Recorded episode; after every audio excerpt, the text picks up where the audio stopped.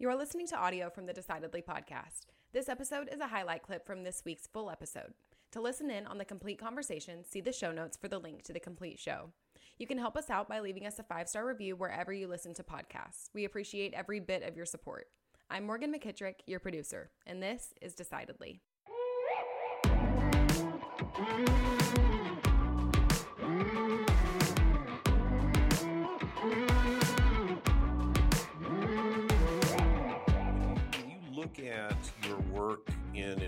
Emotional intelligence, how are you using that to help people make better decisions? Oh, love this question. Um, all right, so I'm going to give you an example. I'm working right now with a national uh, organization. I don't, I don't know, even know what their revenues are. It's got a B in it. Definitely billions, and their leadership team is about 65 strong and i did an emotional intelligence assessment specific for leaders for each one of them.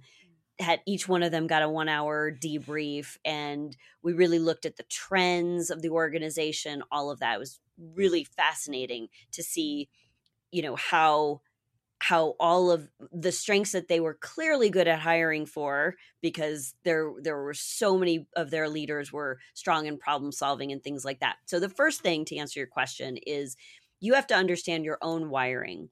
Uh, if you want to be more influential with others, if you want to help people make decisions, if you want to, you know, if you're a leader in an organization, the more you understand about what has influence over you, the better you are in a position to influence somebody else. And so there's outside influences, right? Like like Cialdini writes about in his book Influence.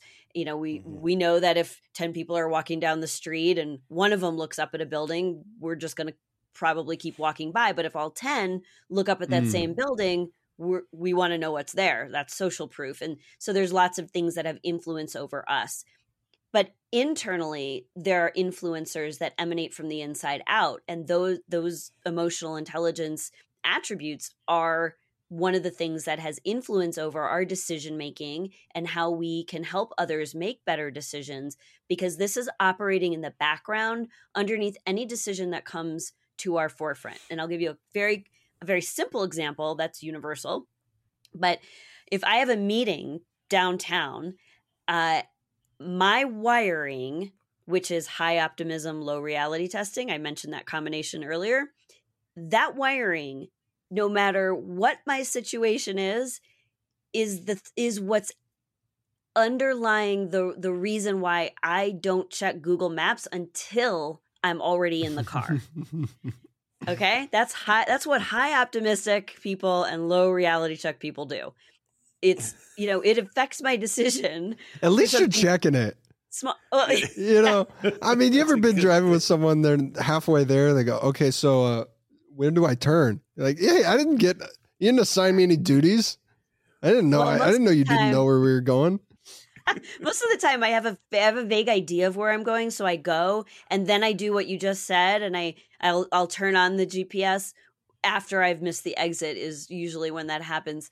Um, but that's an example like how can i be more how can i help somebody make a better decision when if i'm in the dark about some of the things that affect my own decision making and as simple as leaving in time for a meeting because there might be traffic right? So that's a little tiny minuscule example. Now let's multiply that out for a company or a health issue or a relationship decision. Those are the big decisions that you've got to make. And if you don't understand how high optimism, low reality test, or some of the other, you know, hundreds of combinations that there are could could impact the way that you see the landscape so that you have all of the information that you need and you're looking at it objectively to make a good decision i mean that's that's pretty important. You got to understand where you how you process things. Yeah that's a great point. What do you think is preventing people from gaining a better understanding of how they process information?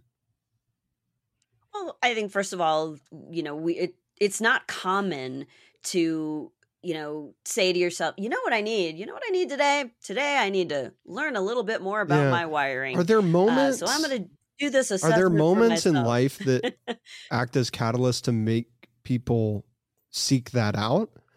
Well, I think absolutely. I mean, for, certainly in the example I gave you with my client, because all of these individuals are in leadership roles, the company, you know, asserts that, okay, we want to further develop our leaders. We want you to know your blind Yeah. spots. We want to, we're not going to leave you with that. We're going to offer you the the development options that you need to be the best leader you can be because that's good for the company but i think you know as individuals there are certainly going to be those pivotal moments in life where you you know are a little bit stopped in your tracks and maybe you didn't get a job that you wanted or a relationship that you wanted or you're faced with a health challenge and you all of a sudden have to think how what is it about this decision? What you know who am i in the in context with this decision? Like how how can i feel good about a decision that i make that i'm making? I need to feel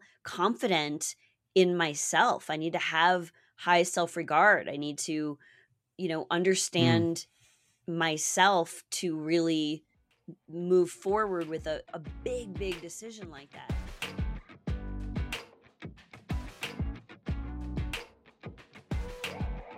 Yeah, I think that coach, mentor, uh, counselor role is so important, especially with big, big choices, right? Big choices that have big consequences. I i in my practice as a financial advisor, whenever people come to me with a big, maybe scary choice or a very excited choice, um, usually they they have a big decision to make and they have some emotions wrapped around that decision that are going to change the trajectory of that decision making process. And and they may not know it. A lot of times they don't. Sometimes they do. But i'll walk them through this process um, that doug lennick came up with called the four r's he's the author of uh, moral intelligence so almost kind of like what we're talking about just a little bit different. And the first thing is to to recognize recognize the emotion that we're feeling right? And i think that that is what most people think of as the beginning and end of emotional self-awareness. Oh well if i'm just aware of my emotions i'm good right?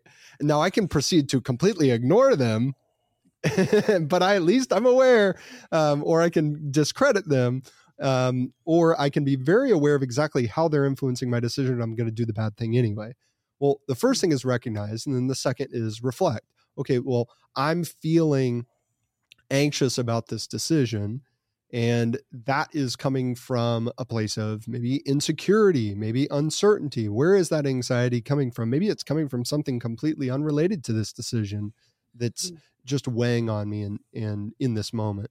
And then the third is to reframe. Okay, hey, so let's take an example of you know someone who is uh, ready to quit their job. Oh, they had a really bad week at work. They're just mad. They're they're ticked off. They think you know the world uh, you know is not doing them any favors. I'm going to leave this job. Okay, well stop. What what am I feeling? I'm feeling upset. I'm feeling maybe more precise than upset. I'm feeling disrespected by a boss who didn't recognize you know my talents or didn't you know cheer me on enough or didn't appreciate my hard work and my accomplishment. Oh, okay. Well, that's causing me to have a bad attitude every single day and show up and isolate myself slowly amongst my coworkers and now I feel more dejected and I feel more disrespected. So, you know what I can do is I can reframe that and say, "You know what? If I were to dedicate myself to this company that's provided me with a paycheck and a roof over my head and et cetera, um, then I can accomplish good things just like I have in the past. And so then we get to the fourth R, which is respond. Um, and so maybe you still quit the job. Maybe you go, you know what? I could change my attitude. I could change how I'm feeling. Uh, even if I did, I would still want to quit. But I'm not. At least I'm not going to quit mad.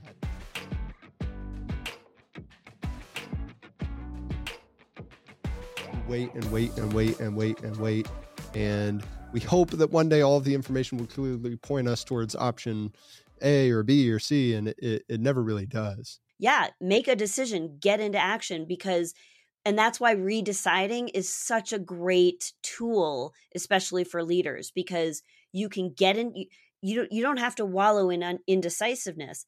Make a decision, redecide, get in action. You can always redecide again. And the language that you use with your team and with yourself is based on the information I had at that time that I made that decision, this was the right course of action. Since then, new information has come into my experience. And because of that, I'm going to make an adjustment in the goal or the game plan. And it's very simple and it's very direct and it gives you freedom. And when you look at it from, you know, again, that standpoint of it's not changing your mind, it's redeciding, it's very powerful. And we need to give our ourselves and our leaders more opportunity to be okay with changing the course when it makes sense. Yeah. So it seems yeah. to me like there might be a few reasons why people would be resistant to changing their mind. And and I think one is obvious, and that's pride, right? I made this choice. It was decisive. Damn it, I'm going to see it all the way through. Um, you know, I'm going to sink with the ship. And that that, you know, has one route towards a solution. But I think there is another, and that is people who are simply reluctant to change from the beginning, right? They just did, they didn't like making the first choice. They really are not going to want to change that choice, even though the environment has changed.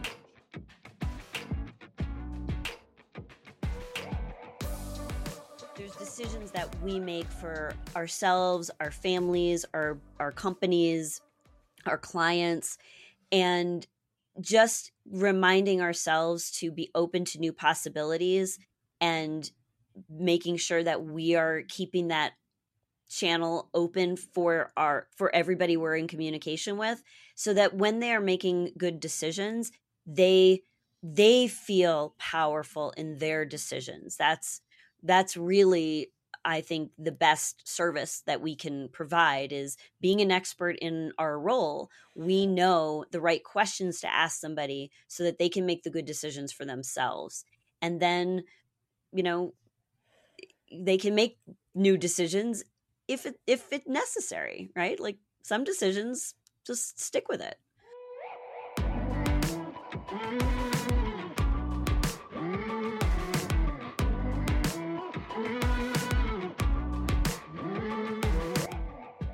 Thanks for making the great decision to listen in to this week's episode highlight.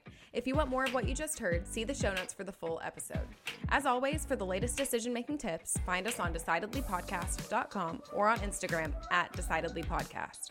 And be sure to sign up for our weekly newsletter from the link in the show notes. Don't forget to leave us a five star review as well. We read all of your comments, so if you learned some decision making tips today, let us know. Until next time, this is Decidedly.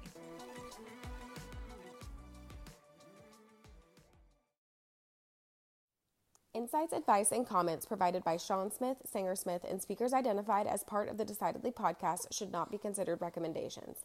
Speakers who are not identified as members of Decidedly are expressing their own opinion, and their statements should not be construed as reflecting the views of the Decidedly team. This podcast is produced solely for informational purposes, not personalized advice.